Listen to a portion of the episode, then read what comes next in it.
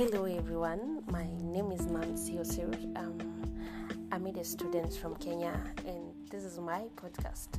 And today we want to discuss. Today I want to discuss with you of um, how to find, uh, how to love yourselves, how to appreciate ourselves, and doing what excites you, and seeing yourselves in different perspectives of life. And today in this where we are or in the world we are people are really getting hard or taking much on seeing how others are living their lives not appreciating ourselves.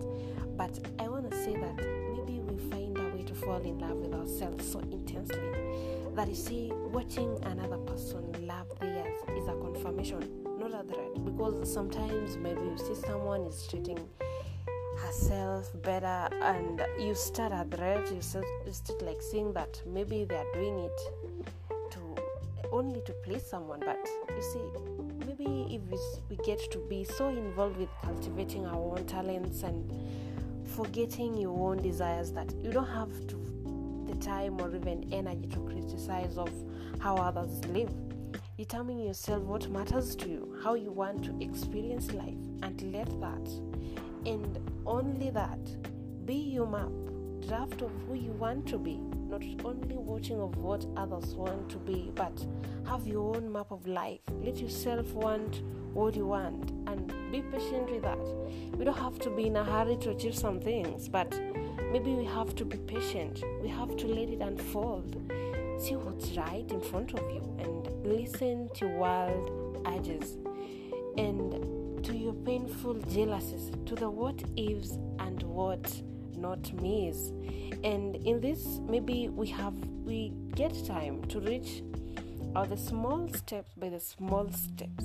And in this, you even have you won't even have to remember when you felt anything, but really in love with the life you've intentionally created.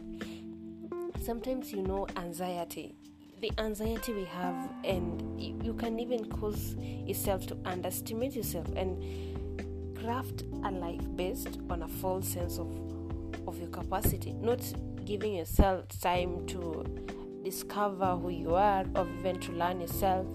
You have you really maybe end up underestimating who you are. And in a self nurturing space, you get a fresh, more accurate picture of who you are and even the gifts you carry.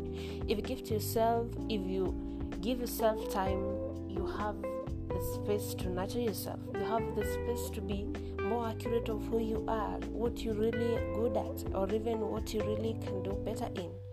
So uh, maybe we get to love ourselves the way we are, the way we carry ourselves. Let's get a big picture of who you are and let's learn to appreciate ourselves. And that's my podcast for today. I hope you get to learn or you get to listen to more podcasts coming up.